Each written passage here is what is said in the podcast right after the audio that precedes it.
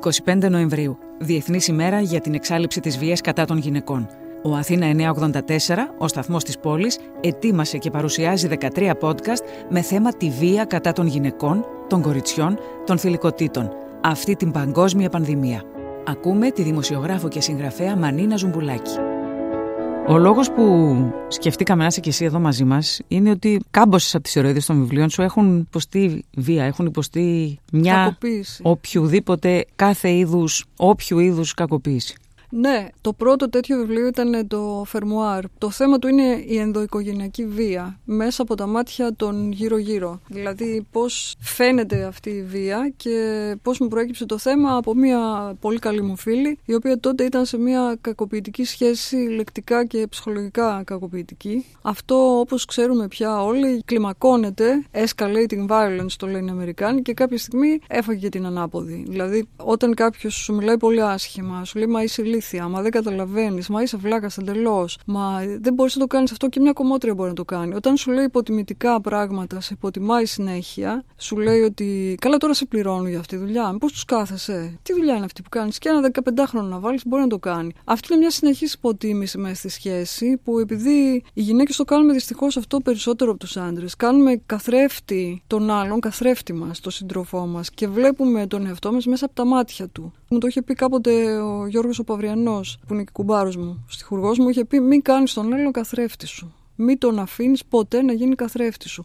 Και ήταν σαν να συνήρθα να μου είπα κάτι και να είδα το φως ας πούμε.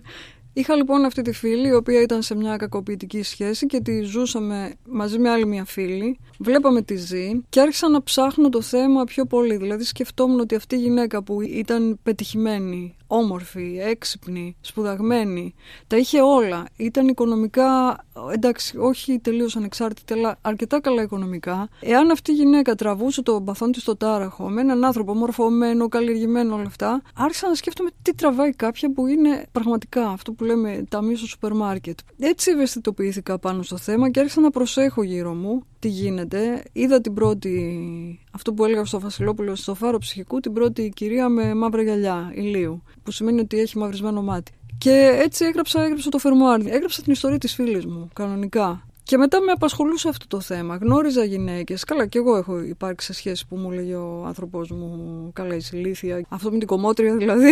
Ξέρω πολύ έξυπνες κομμότριες, αλλά το να σου λέει ο άλλος υποτιμητικά υποβάζει καταρχήν την κομμότρια και δεύτερον εσένα. Ότι και μια κομμότρια μπορεί να το κάνει αυτό, εσύ γιατί δεν μπορείς να το κάνεις. Α πούμε να μπεις στο τάξη ή ξέρω εγώ κάτι που εσύ δεν μπορείς να κάνεις επειδή είσαι καλλιτέχνης ή επειδή είσαι αφηρημένο άτομο.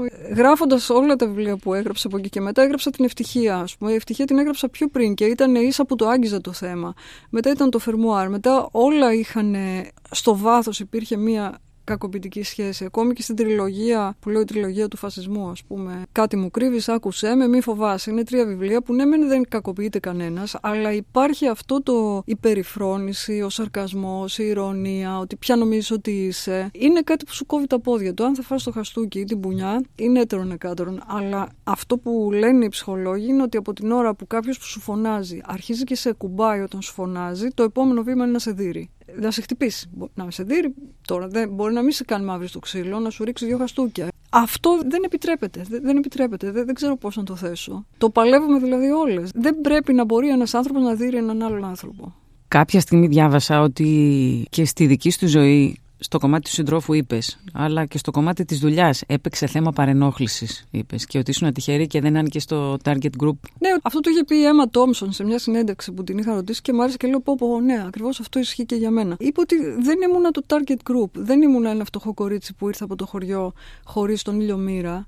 Είχα υποστηρικτικό περιβάλλον, είχα φίλες και φίλους γύρω μου. Ήμουν από μια οικογένεια που δεν θα το σήκωναν αυτό οι γονείς μου. Όλη η οικογένεια ήταν, δεν θα πέφτανε από τα σύννεφα. Δεν είχα τρελή φιλοδοξία, ούτε καν μη τρελή φιλοδοξία να κάνω κάτι. Δηλαδή από την ώρα που τέθηκε το θέμα, ε, έλα να, να μου κάτσεις για να γίνει αυτή η δουλειά, είπα όχι, δεν θα γίνει αυτή η δουλειά, δεν με ενδιαφέρει. Αλλά αυτό ήταν μια πολυτέλεια που είχα στη ζωή μου. Έτυχε να έχω αυτή την πολυτέλεια.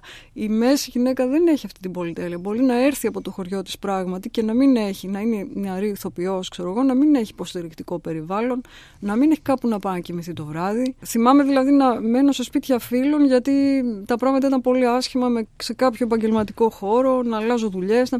Τα έκανα αυτά, τα κάναμε όλες. Έλεγε φεύγω από αυτή τη δουλειά, δεν αντέχω, δεν μπορώ. Δεν θέλω να έχω αυτόν τον άνθρωπο να του τρέχουν τα σάλια, ας πούμε, γιατί είμαι 27 και νόστιμη. Και παράλληλα υπάρχει άλλη μια κοπέλα που είναι 27 και νόστιμη και λέει έκανα ότι δεν το κατάλαβα. Ναι, δεν, δεν μπορώ να την κακολογήσω. Δεν φταίει αυτή, φταίει αυτός. Αυτός έχει την εξουσία.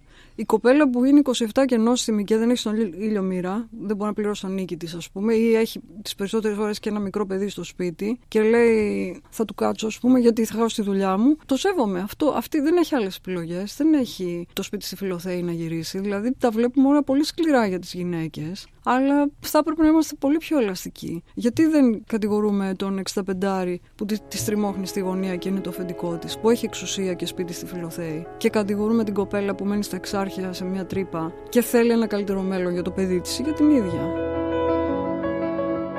Το 2017 όταν είχε σκάσει έξω το Μητού και εμείς εδώ δεν είχαμε ιδέα, φτιάξατε με την Όλγα Μαλέα σποτάκια για τη Γενική Γραμματεία Ισότητας με αληθινές ιστορίες. Το μότο Δεν είσαι η μόνη, ναι. δεν είσαι μόνη είναι από τότε απολύτως συγκλονιστικό. Κάθε ιστορία είχε κρυμμένη και μια κάμερα πίσω από μια κουρτίνα, πίσω από ένα παραβάν, πίσω από μια πόρτα. Κάτι σαν κρυφή παρακολούθηση. Ναι, το δραματοποιήσαμε. Σεναριοποίησα δηλαδή τις ιστορίες έτσι ώστε να στέκουν σαν θέαμα, να μπορεί να τις δει κάποιος.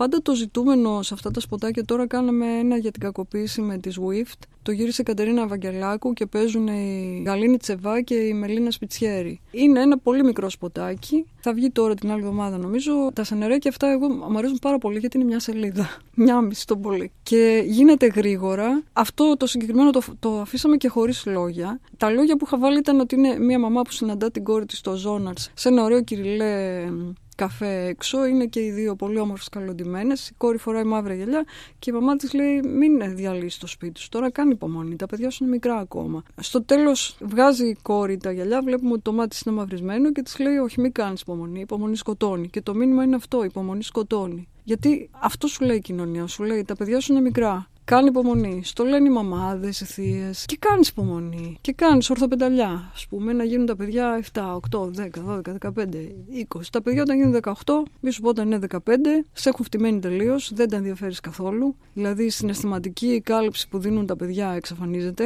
αν θεωρήσουμε ότι υπάρχει μια συναισθηματική κάλυψη και μένεις με κάποιον ο οποίος σου λέει είσαι ηλίθια και τι είναι αυτά που κάνεις και δεν μπορείς να συγκεντρωθείς. Δηλαδή δεν είναι ότι κάνεις υπομονή και ο ουρανός θα γίνει πιο γαλανός. Κάνεις υπομονή και εξακολουθείς να υποφέρεις με αυτό το πράγμα. Πότε φεύγεις, όταν τα παιδιά είναι 18, όταν είναι 20, πού το τοποθετείς; Γιατί τα παιδιά πάντα θα θέλουν κάποιον να τους πλύνει τα ρούχα, ένα πλυντήριο να βάλει.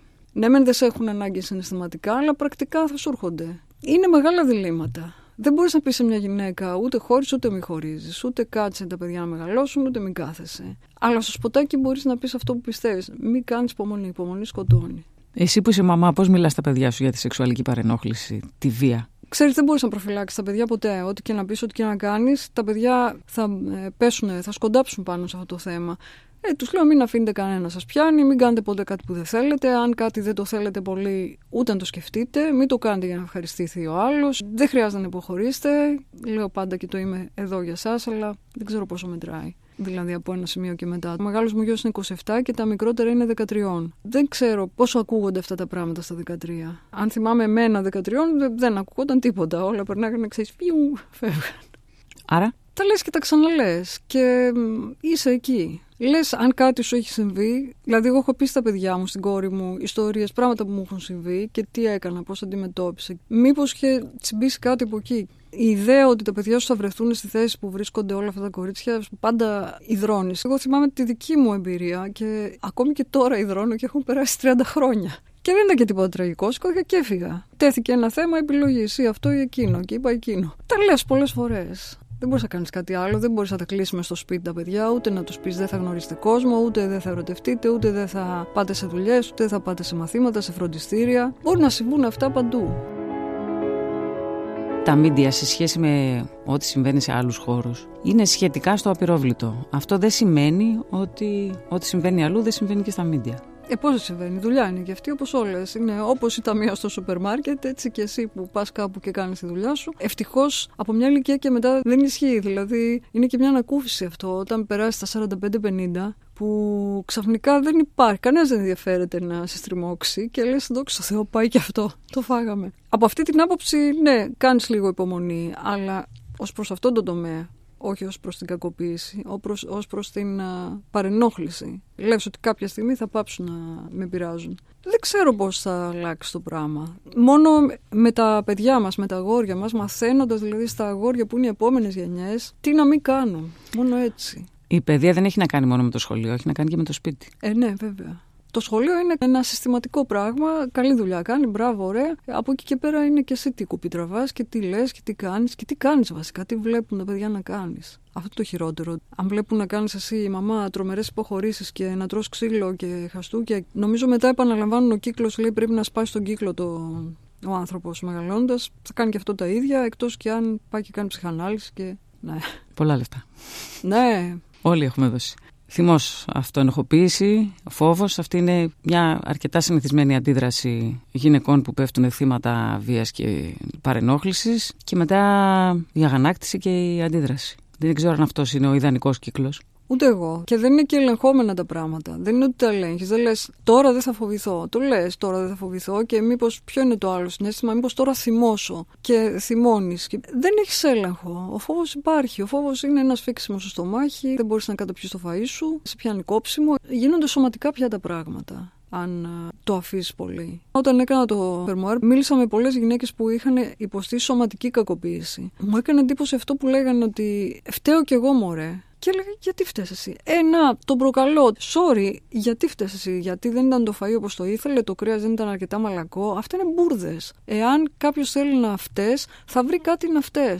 Δεν υπάρχει περίπτωση. Αλλά όχι, δεν φταίει. Θυμάμαι να λέω ξανά και ξανά, ξέρεις, δεν φταίει δεν φταίει επειδή δεν ήσουν όσο όμορφη ήθελε. Τα θέματα είναι δικά τους. Είναι ότι αυτός είναι αποτυχημένος. Τι να σου πω, δεν ξέρω, δεν πάνε καλά οι δουλειές του. Τι θέματα έχει ο κάθε άντρας. Ο κάθε άντρας έχει τα θέματα του. Δεν έγινε αυτό που ήθελε ο μπαμπάς του να γίνει ή η μαμά του. Δεν έχει καλό αυτοκίνητο. Χίλια δυο έχουν θέματα δηλαδή δικά τους, τα οποία υπάρχει μια κακομήρα στο σπίτι που είναι οτιδήποτε από τα μία σούπερ μάρκετ μέχρι πολύ σπουδαία ας πούμε και διάσημη. Τρώει τα απόνερα της κακής κατάστασης στην οποία βρίσκεται ο άντρας. Δυστυχώς ο άντρας έχει την εξουσία, έχει τη σωματική δύναμη που είναι περισσότερη από τη γυναίκα. Θεωρείται ο αρχηγός της οικογένειας έτσι κι αλλιώς. Δεν έχω ακούσει δηλαδή το αντίθετο ότι προσπαθεί ο άντρας να είναι η γυναίκα ευχαριστημένη και αυτή δεν είναι ποτέ ευχαριστημένη, συνήθως άμα έτσι τη χωρίζει. Η γυναίκα δεν τον χωρίζει γιατί έχει τρία παιδιά, δύο, ένα, έχει κάτι από πίσω. Έχει κάποιο λόγο να μην τον χωρίζει. Δεν έχει δουλειά, δεν έχει κάπου να πάει να μείνει, δεν έχει υποστηρικτικό περιβάλλον. Όλα αυτά. Κάποια στιγμή σε όλα αυτά που έχεις πει και έχεις γράψει, έχω διάβασει αυτό το «Δεν δείχνεις το κακό με το δάχτυλο», Εκτός αν από αυτά που παθαίνεις όταν μιλάς, αρπάζεις τη ρετσινιά της επικίνδυνης, της τρελής, της μυθομανούς. Καλά, ναι, και αυτό το έχω ακούσει. Ότι εντάξει, σε τρελή τώρα, υπερβάλληση. Δεν έχω όμως πει εγώ ποτέ σε κάποιον. Ρε παιδί μου, γιατί δεν μπορείς να το κάνεις αυτό και ο τελευταίος γκαραζιέρης ξέρει να το κάνει. Δεν το έχω πει ποτέ σε άνθρωπο. Μου το έχουν πει εμένα όμως το αντίστοιχο με την κομμότρια ή με την ταμεία, που είναι τρομερό δηλαδή ότι υπάρχουν ρατσιστικά υποτιμημένα επαγγέλματα. Είναι ένα σχήμα λόγου αυτό. Το σωστό είναι να μην συμβαίνει αυτό. Η πολιτεία του μέλλοντος είναι μια πολιτεία στην οποία δεν θα μπορεί κανένας να πει σε καμία γυναίκα είσαι άχρηστη, ξέρω εγώ, και δεν μπορεί βέβαια ούτε να την κλωτσίσει ούτε να την χτυπήσει. Εδώ τώρα μιλάμε ότι είχαμε 13 γυναικοκτονίες φέτος. Είναι ασύλληπτο νούμερο. 13 γυναίκες πολύ κανονικές που είχαν τα παιδιά τους ή δεν είχαν τα παιδιά τους, που είχαν τις δουλειές τους σε διάφορες ηλικίες. Η μία ήταν 60 χρονών που τη σκότωσε ο άντρας της πυροβόλη στο κεφάλι. Η άλλη ήταν η μικρότερη, ήταν, δεν θυμάμαι. Ε, είναι τρομερά αυτά τα πράγματα. Ε, σκέφτεσαι ότι συμβαίνουν σε χώρες τριτοκοσμικές, με άλλες θρησκείες, με ξέρω εγώ, και εκεί ακόμη σου σηκώνει τη τρίχα. Πόσο μάλλον στην Ελλάδα, που είναι μια ευρωπαϊκή χώρα, που προσπαθούμε να κάνουμε ό,τι καλύτερο μπορούμε, είμαστε πολιτισμένοι. Και όμως, 13 γυναίκες σκοτώθηκαν από τον σύντροφό τους. Είναι τρομερό. Το ότι εμείς έχουμε μπει στα πιο προσωπικά αυτών των 13 ιστοριών και ότι υπάρχει ένα μεγάλο κομμάτι κλειδαρότρυπας από τα μέσα επικοινωνίας δεν βοηθάει. Όχι, δεν βοηθάει και πάντα κακοποιείται επιπλέον η νεκρή γυναίκα. Γιατί, γιατί βγαίνει ότι ναι, αλλά ήταν χειριστική η Κάρολάιν. Τι χειριστική, ήταν ένα παιδί, ήταν ένα μικρό παιδί. Πόσο χειριστική μπορεί να ήταν; Και επίσης ήταν χειριστική. Χώρισε την, διώχτη. Γιατί πρέπει να τη σκοτώσεις, επειδή ήταν χειριστική έκανα ένα βιβλίο το τελευταίο που έγραψα, το οποίο έπεσε πάνω στις γυναικοκτονίες. Λέγεται «Αέρας στο πρόσωπό της».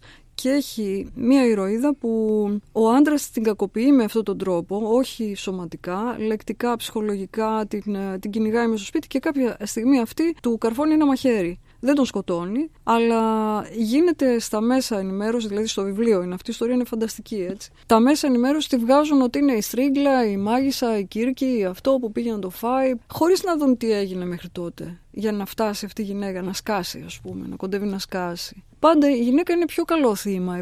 Και όσο πιο σεξι και όμορφη είναι, βγαίνει ωραίες φωτογραφίες, σου κάνει καλό θέμα. Στα site δηλαδή, βλέπεις πρώτα τη φωτογραφία, το κορίτσι με τα βυζιά έξω σχεδόν το οποίο κορίτσι μαθαίνεις μετά ότι δολοφονήθηκε, αλλά στο δείχνει πρώτα έτσι για να τραβήξει τον αναγνώστη. Είναι τρικ.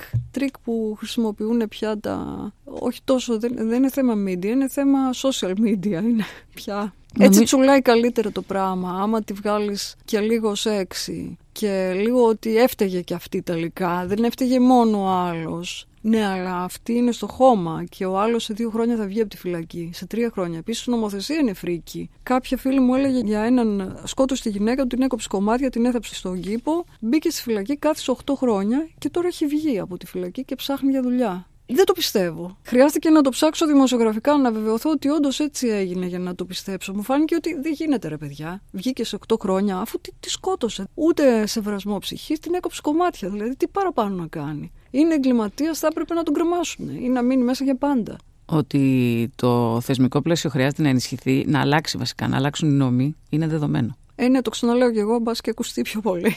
Όχι τι μετράει. Α, το λες έτσι, ας πούμε. Ναι, θα πρέπει να αλλάξουν όλα αυτά. Να κάθεται μέσα για πάντα, να μην βγει ποτέ. Γιατί θα βρει πάλι ένα θύμα, θα βρει μια κακομήρα, μια άνεργη, δυστυχισμένη, δεν ξέρω, μπορεί να είναι μια λοδαπή, δεν έχει χαρτιά, κάτι για να της πει το αίμα. Αφού αυτό κάνει. Πίνει αίμα. Ε, ναι, άμα έχει σκοτώσει μία ήδη, τι περιμένουμε, να σκοτώσει άλλες τρεις για να πούμε ναι, είναι κακός άνθρωπος. Όχι, είναι κακός άνθρωπος. Ισόβια. Ναι, πρέπει να κάτσει μέσα, δεν πρέπει να βγει ποτέ.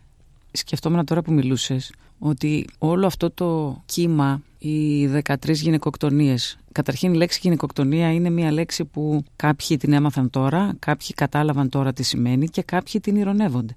Ναι, ναι, την ηρωνεύονται κιόλας. Ότι μα γιατί που... η Εκκλησία την ηρωνεύεται. Δεν τους αρέσει, αλλά είναι όμως είναι γυναικοκτονία. Πώς θα το πεις αλλιώς. Δεν ξέρω. Δολοφονίες γυναικών.